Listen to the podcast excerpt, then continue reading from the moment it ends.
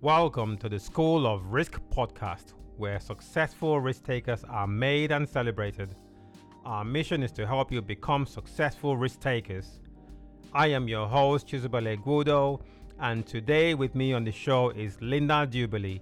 She is an award winning journalist who has worked for the likes of Sky News, Fox News, ITV, and more. She is also a media trainer and editor of River Tribe magazine. To enjoy our shows, don't forget to follow us on Instagram at the School of Risk Podcast. Also, subscribe or follow us on your favorite podcast channels such as Apple Podcast, Google Podcast, Spotify, Podbean, or any of the apps you listen to your podcast on so you don't miss out. We will be there. Today's podcast, we will take you through the journey of what it means to build the credibility you need to attract the opportunities that you can turn to reward that pays you. Linda and I will share valuable insights to help you become successful risk takers in whatever path you choose to achieve your purpose. Risk takers, let's go to school. Linda, welcome to the School of Risk podcast. It's an honor to have you here on the show. We go way back a few years from where you spoke at my conference, and since then we've built a relationship and we've been working together on a, on a number of ventures. So thank you for being on the show today. Our listeners would love. To, I don't want to say anything about you, but let it come from the horse's mouth. Our listeners would love to know who you are, what you do, and let's see how you can help them through your experience. Over to you, Linda. Okay, thanks very much, Chiz. Uh, it's a pleasure to be here, and uh, I've enjoyed the way we've worked together since we met at your conference several years ago now. It's been an absolute pleasure working with you. Um, uh, so, to introduce myself, I will say that I'm um, a journalist, a writer, a broadcaster. Um, I was in with the bricks at the start of Sky News. I worked as a foreign correspondent across Asia and I moved back to this country to work on a very well-known program called Tonight with Trevor McDonald in the kind of current affairs arena. Alongside that, I've always done some kind of coaching work in communications. So I like to character myself, myself, I suppose, as a storyteller. And what I do is I help people as crystallize and amplify their own personal story, that's their own personal brand, and the story of their business. Uh, the brand story of their business. So I do this in a number of different ways, but essentially, I try to get to the heart of who they are and what they do and work out how we can transmit that across several platforms in order to instigate growth. Thank you, Linda, for that. It's interesting you mentioned brand story and you know how you help companies, you know, um, develop that. Why is that important? And especially for the SME sector, why is making your brand story an important element that you should focus on as a business owner, on an entrepreneur, or anyone thinking about starting up a business within the SME sector? I think that this is very relevant to small to medium enterprises because uh, it's all about the founder, in a sense, in every sense. Now, the problem there is that people, founders, are very passionate about what they do and they focus completely on what they're doing and not about telling their story to, to, to a large number of people that can affect their, their margins, if you like, affect their profits. So I think that it's a real pleasure to meet entrepreneurs, and they're very special people. These, these people that create wealth, uh, successful ones, are few and far between but sometimes they neglect to define and tell their own story and the story of what they're doing. And there is an assumption that all they have to do is produce a product, but that's not. Mm, yes. What they have to do is have a compelling story that persuades other people why they should buy that product. And that's the important element the persuasion of people. And does that come out through the story that they tell through their brand or the person themselves or both? I, I think it's both. I mean, entrepreneurs vary wildly. You, you will have one entrepreneur that plans and plans and plans, mitigates the risk, dilutes the risk, and then moves ahead when they're sure that they're in a position to go. You will get other far more flamboyant entrepreneurs who who will be classified as you know the, the real high D's, the highly determined people who will just fly by the seat of their pants, and and many will fall by the wayside, but there are others who will succeed. I mean, you think of so so, so let me think of two examples. Yes, and they're both very very successful. Yes, please. So let's think about the Greggs, the Greggs bakery chain. It's a FTSE 100 company. I have the pleasure of knowing the chairman, Ian Durant, who I think is a thoroughly diligent and admirable person. And we've spoken quite a lot about how the Greggs brand developed. Now, that brand developed with um, a husband and wife and a bicycle with a basket on the front, literally delivering the loaves they baked themselves to their community. Amazing. They expanded and they then had two two shops. Uh, and they worked very, very hard. They worked so hard that, in fact, they put their, their children through private school, which was incredibly difficult in their community and in that era. Um, but the the one of the boys who I think went on to study classics at um, Oxford or Cambridge uh, decided he didn't, didn't want to see his parents, you know, exhausting themselves all the time, and he wanted to grow the brand. So that the, the secret of that for Greggs was to centralize the baking. They centralized the baking, and then they had five shops. When you get to that point, it's much easier in a way to get scale. And they got scale. They never forgot their core values, which is what makes them so admirable. In fact, in the miners' strike, I believe that in certain areas they reduced the price of a loaf by one penny mm-hmm. to worst off families. So they they they carried on going and they built something really worthwhile. And in parallel, they now run their own charitable foundation. Now that took decades. But you could look at someone like, for example, Richard Branson, and, and although he started with very uh, from very small beginnings, from a telephone box, I believe, in London somewhere. Yes, yes. Records. He moved very quickly and he's a very flamboyant character. And a lot of the business was developed around his character. Yes. He's very successful. There's no question about that. But you would say that he flew by the seat of his pants early on. Mm-hmm. So I think it's important to recognize when you deal with SMEs what type of entrepreneur you're dealing with. Then, when you've done that as the coach or as the trainer, you, and if you get the opportunity, you can help define their own brand, their own personal brand, and how that is attached to the brand of their business. Of the business. And, and that's what I try and do because for, for those guys, for men and women who, who are starting from the ground up, it's really, really important that they instigate some kind of storytelling which affects their margins very quickly. That's amazing. I love the Greg story you just told here, and also Richard Branson. Now, one thing that's significant between these two examples you've just given is that they started from humble beginnings, but they took big risks. Yes. And they succeeded. Yes. They started with products, and some people may say that it may be easier to grow a business based because it's product based. They have tangible um, elements like phones or whatever it is, you know, um, you know, uh, bakery products, you know, such as the Greggs and things like that. What about the service based businesses where you don't have a tangible product, but well, it's a service you offer? Yeah, a lot of people said to me that they believe that the product uh, that a product um, led business is, is more risk laden because your costs are high. You've got to have the product in order to build the business. Where services are concerned, I think it's from that point of view, it's slightly easier. But nevertheless, that, that's not the big that's not the, the big sort of conundrum, really. The point is, are you prepared to take a risk? Mm-hmm. That's the whole point. And can you identify what the risks are? Can you minimize them? And are you prepared to be a risk taker? Take absolutely, absolutely. What, what's underpinning that is do you have the capacity for growth mindset? Are you prepared to fail? sometimes? Do you have the courage to fail? Because that holds people back a lot. It does hold people back because they.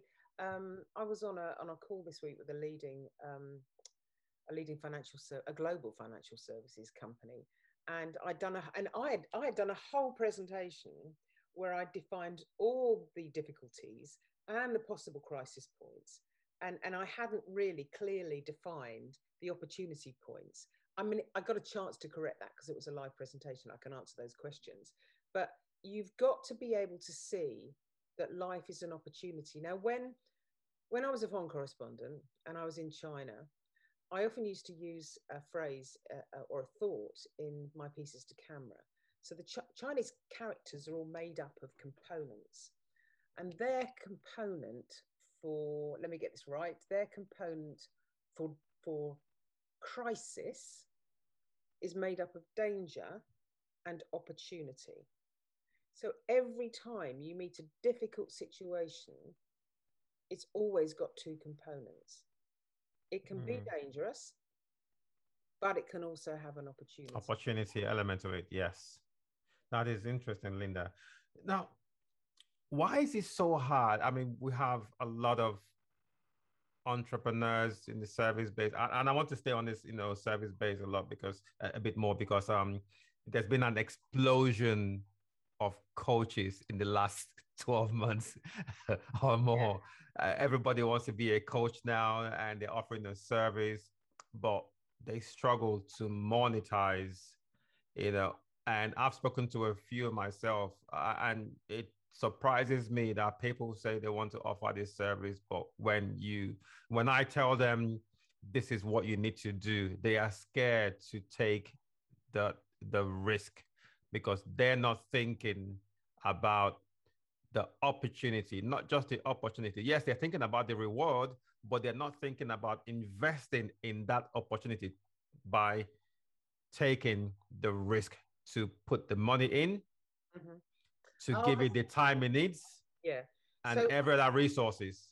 You're saying that there's a lot of co- new coaches on the market, and that's probably a result of COVID and people deciding to work from home and maybe um, move into other areas that they where they didn't have the expertise before. Yes. But what you're saying is it's not just that there are more coaches, it's that the people who who think about investing in coaching are worried about doing it because they don't actually believe that there will be a return on their investment. No, it's more of the people who are actually becoming coaches themselves. You know, as a business, they want to use that as a business to uh, um, to make money for themselves, but they are not taking the risk. And how would and how would uh, what, what how would they define the risk? What is the risk that they're not taking? To become a coach, you have to have. So I'll give you an example. So I had someone who said to me they wanted to offer me a service.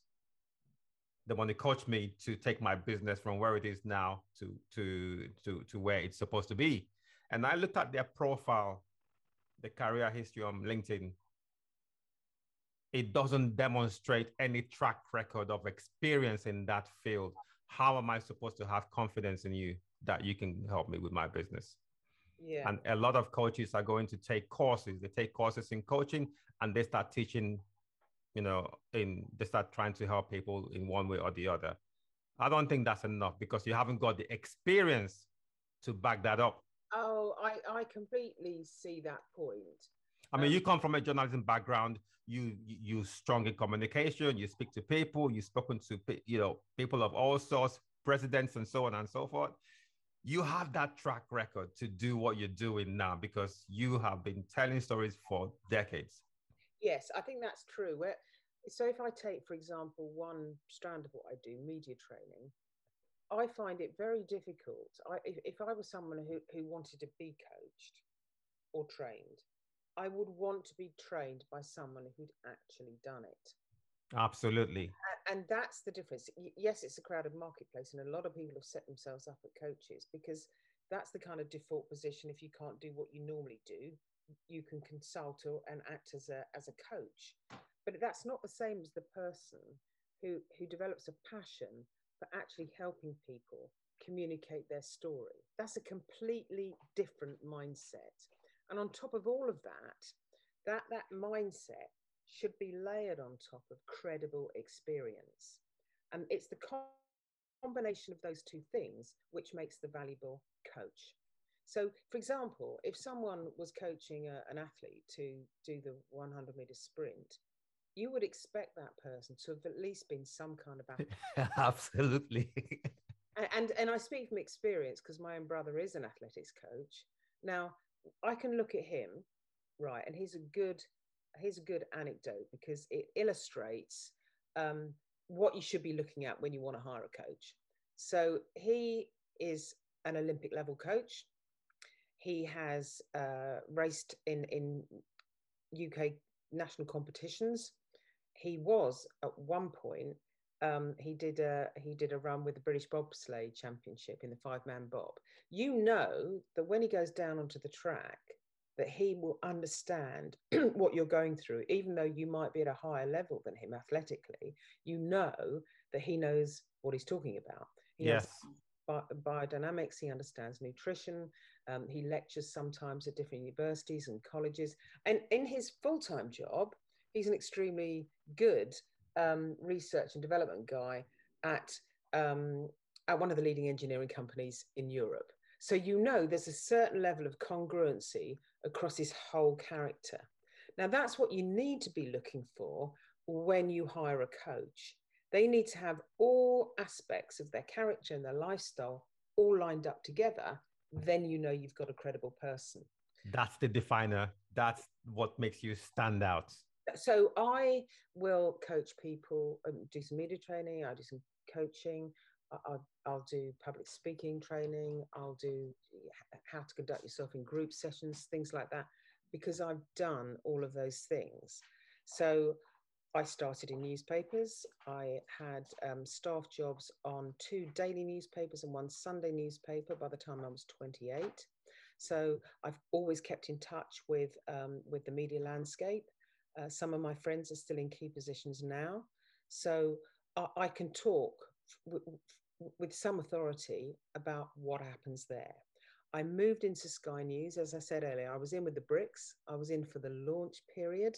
And that gave me a great insight, not just into being um, a proficient presenter, but also how you have to kind of ride the edge of chaos in a startup because that's yes. it was. It was, yes. And and, the, and then I was able to go to the Far East where I worked as a foreign correspondent. I worked in quite dangerous situations in the field, came back to this country where I worked on ITV's top rated current affairs program. And all of those things gave me um, a, a credibility and a platform from which I can coach. On top of all of that, whenever I'm doing any coaching, I talk about, you know, it, it, it's it's what you say, it's how you say it, and it's how you look when you say it. So um, very unusually, I'm also a graduate of, of um, the London College of Fashions because I was originally going to be a fashion journalist, not yes. not in a muddy ditch in in the Far East at all. so, so I encourage people to be at least disciplined about their appearance if they are going to try and attempt to communicate in a visual medium, whether that's on air or on stage. I think how you look is incredibly important. Very. When it comes to hooking the audience in. So I address all of those things, Chiz. What I'm saying to you is, I wouldn't expect to be able to talk from a position of authority if I hadn't at least done some of those things myself. Yourself, you've been tried and tested. Amazing. Thank you for sharing that. Now, throughout your journey, obviously, it didn't go without some type of challenge. Mm. What has been the biggest one of them on all that shook you and how did you overcome them? Because a lot of people would face big problems, challenges in their lives or businesses and not know the way out. How have you overcome those big challenges, those big problems? What are they or what is it? And how did you overcome it? I think that when I first went to Fleet Street and got my first staff job, um, it was very, very challenging because it was, I was in Fleet Street when Fleet Street was physically in Fleet Street and it was old school and it was tough. And I was the only one of two women in the newsroom on staff positions. So it, it, it was brutal. But I, I met really fantastic friends and colleagues there So I had a lot of support. But that was my first challenge. I would say the next challenge was when I went into television because I was slightly undecided about exactly why I'd done it. Because I'd I'd had three staff jobs. Um, yes. In Fleet Street by the time I was 28, and I just thought, well, I'll just give television a try now. And in fact, it turned out to be one of the most d- difficult transitions I'd made. And, and I just, just for, for the understanding of our listeners, what's Fleet Street? What's there? So Fleet Street was um, all national newspapers historically used to be in one street in London, Fleet Street, um, apart from the Guardian and the FT. So it was a tremendous community and it was very historic. Even Dr. Johnson's house was in Gough Square off of Fleet Street. So it, it was historic and characterful. And eventually it was just untenable for national newspapers to exist in that environment. Mm-hmm, yes, because the print works were at, they were actually on site with their own print works, and it just didn't work. It you know wasn't um, it wasn't in practical terms very sensible at all. And so p- people moved out of Fleet Street. Newspapers moved out of Fleet Street. I moved to television, and um, frankly, I did a little bit too much navel gazing about whether I wanted to be a presenter or whether I wanted to be a reporter. And in fact, it, both things helped me. I started off as a presenter, which is unusual, but that undoubtedly helped enhance my performance skills, which were quite limited when I went out into the field as a reporter. And after I'd been in the field as a reporter, I could bring some of that credibility, I guess, back into the studio. So that was a very big challenge. That was a very big transition for me because I don't think I'm a natural performer. Yes. I, have learned to be more of an extrovert, I guess, but I'm naturally a little bit more introverted. So that was a really big challenge.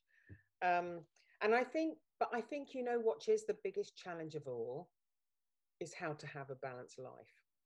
It, it is. And I'm lucky enough to have three amazing children. That's wonderful. And that was, that was a really big challenge. I had my first oldest boy when I was still at Sky News.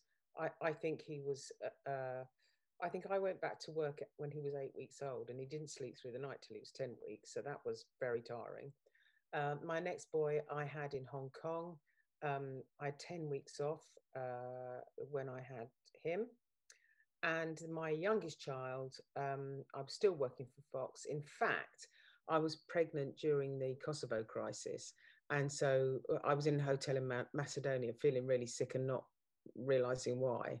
And, and I think at that point, I thought I kind of need to pull back from, you know, being in the field as a correspondent.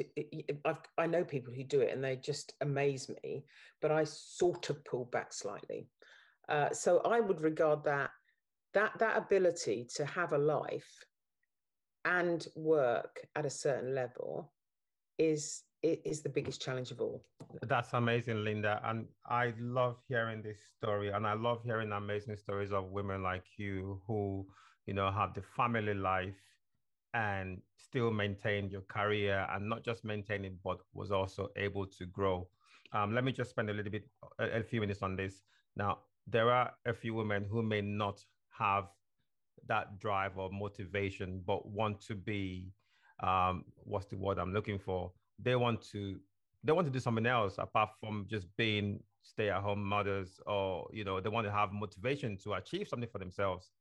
What can you say to them or what, what was the biggest thing that helped you not allow family life children raising them rob you of your achievements that you've had today? Because that could have happened yeah, it could have done actually, um, but you know, I, I, it's a question of finances. Sometimes, sometimes you just got to keep working because you've got to keep earning money. You know, yes, brutal. Um, but I would say, um, you know what? I think far too much pressure is put on women to do X, Y, or Z.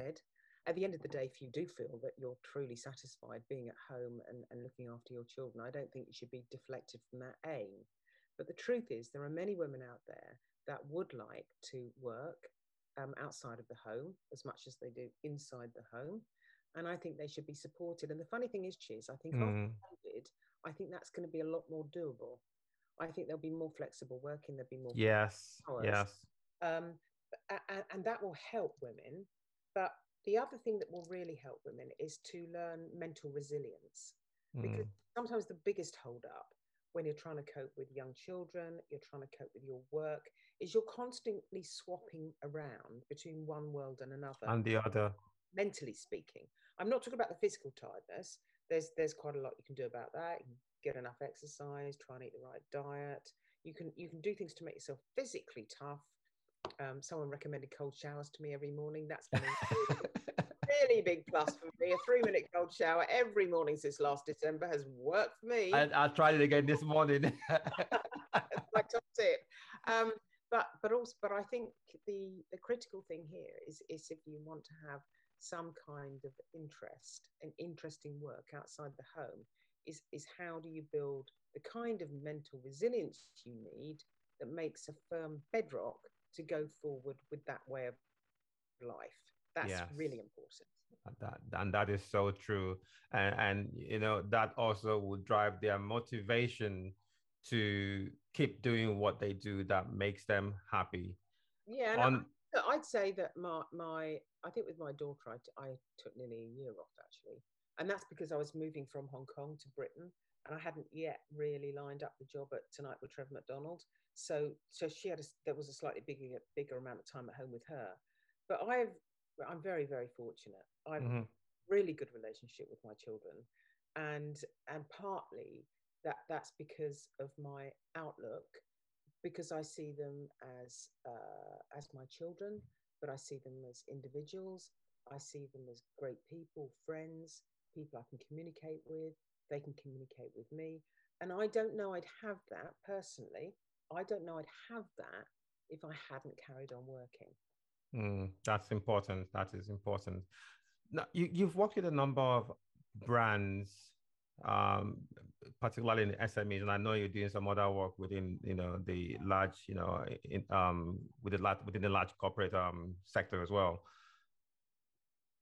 What are some of the things that you do to help small brands who are just starting out to position themselves, excuse me, to position themselves well so, so they can have that solid grounding to be able to take that business from that infancy stage to the point where they are attracting the right audience? Well, I think that with small businesses, entrepreneurs who, who found a small company, an awful lot of them do it because they feel passionate about a particular thing. Um, now, I'm not saying that's not important. It mm-hmm. isn't fuel you need to be successful. But that's not quite the same as feeling passionate about creating wealth or building business. That's a different thing. And I think if you want to grow and to get scale, you have to be able to distinguish between the two. And possibly, well, probably, you have to be able to do the two. Yes. Because it's a combination. It's important to feel passionate about your product, whatever it is. Maybe it's baking artisanal bread or kind of eco clothing, whatever it is. Greg, Greggs did it. Or Greggs, Greg's did it. But it's also important that you feel that you want to grow a business.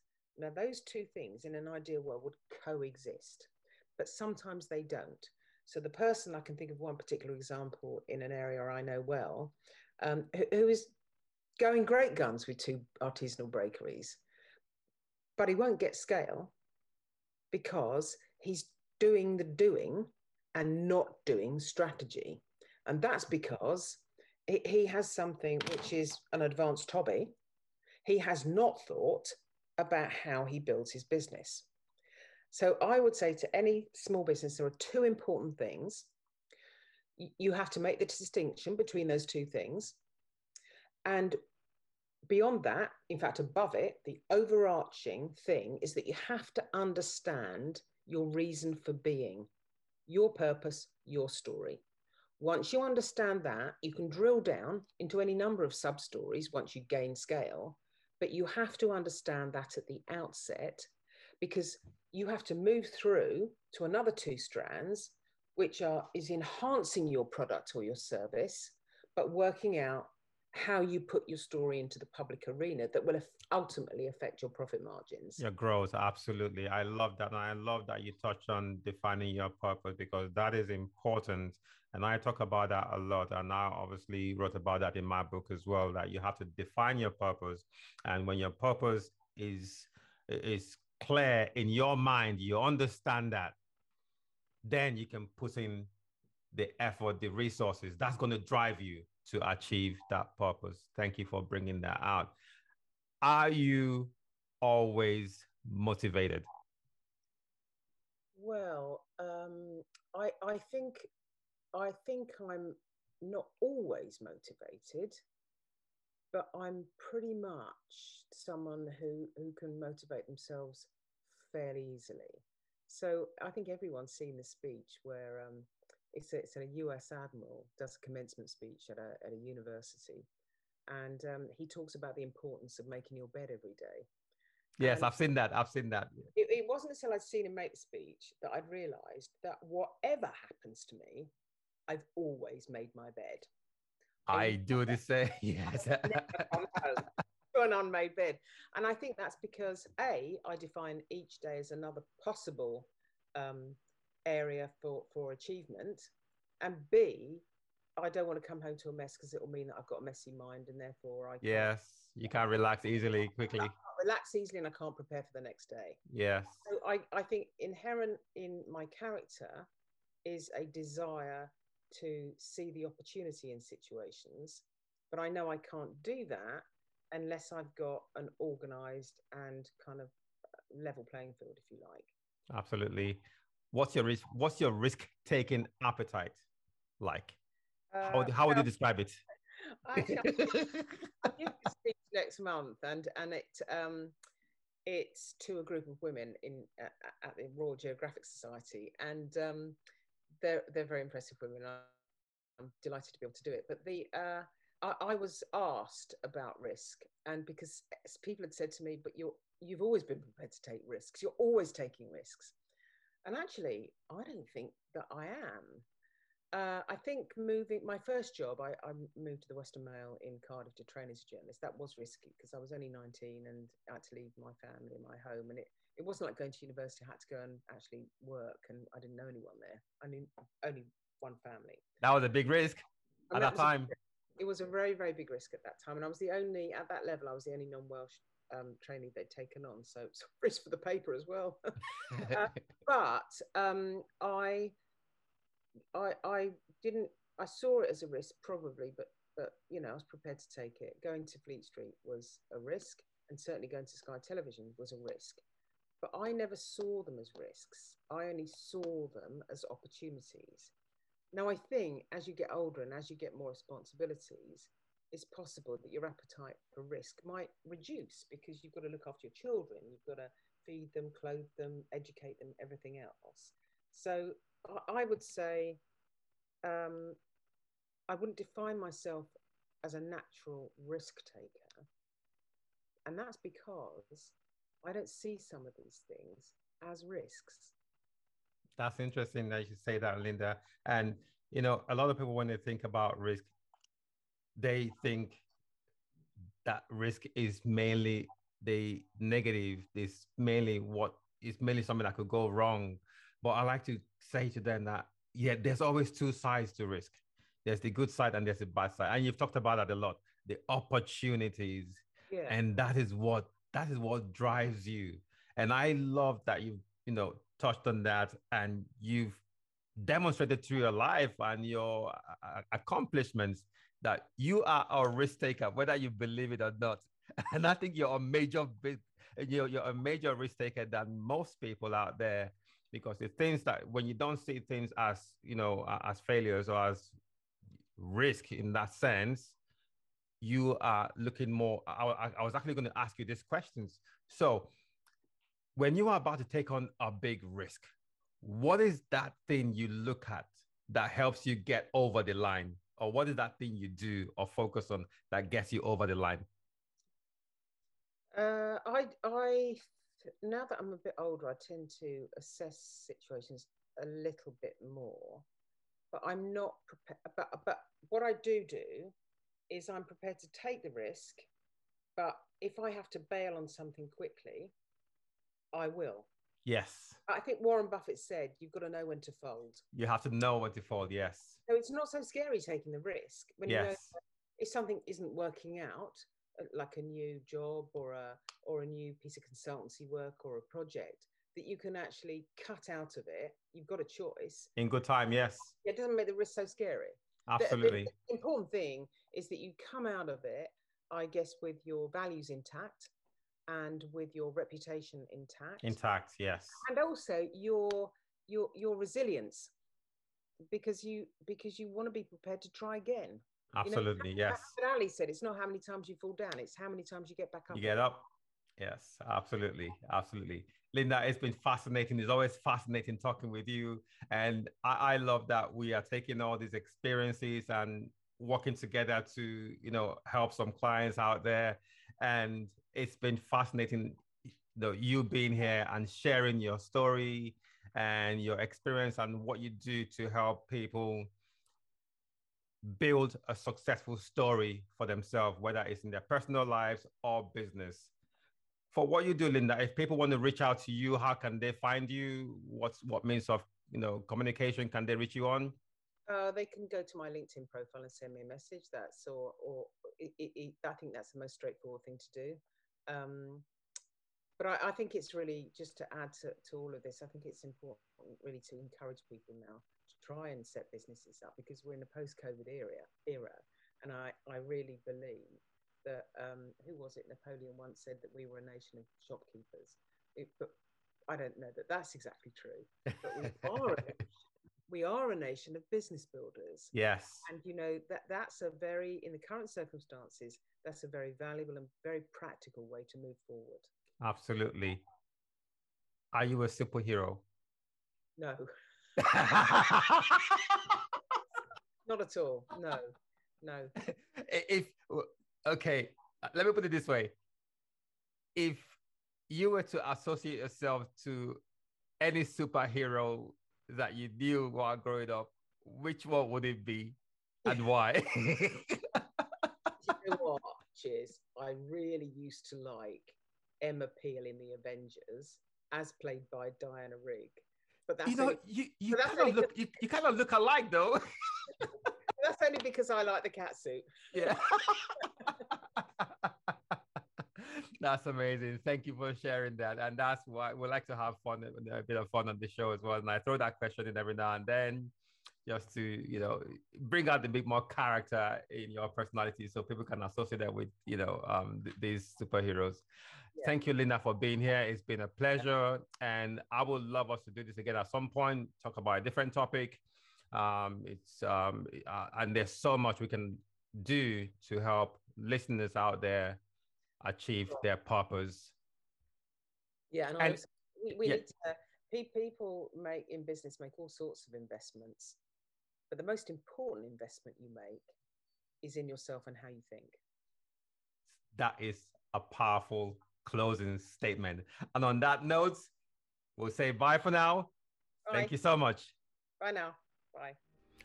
Risk takers, if you would like to listen to more inspiring shows like this one, don't forget to subscribe and follow us on Instagram at our handle, the School of Risk Podcast, Apple Podcasts, Google Podcasts, Spotify, Podbean, or any of the apps you listen to your podcast on so you don't miss out on future episodes. Until next time, risk takers, stay focused on your purpose and let us grow the risk takers tribe.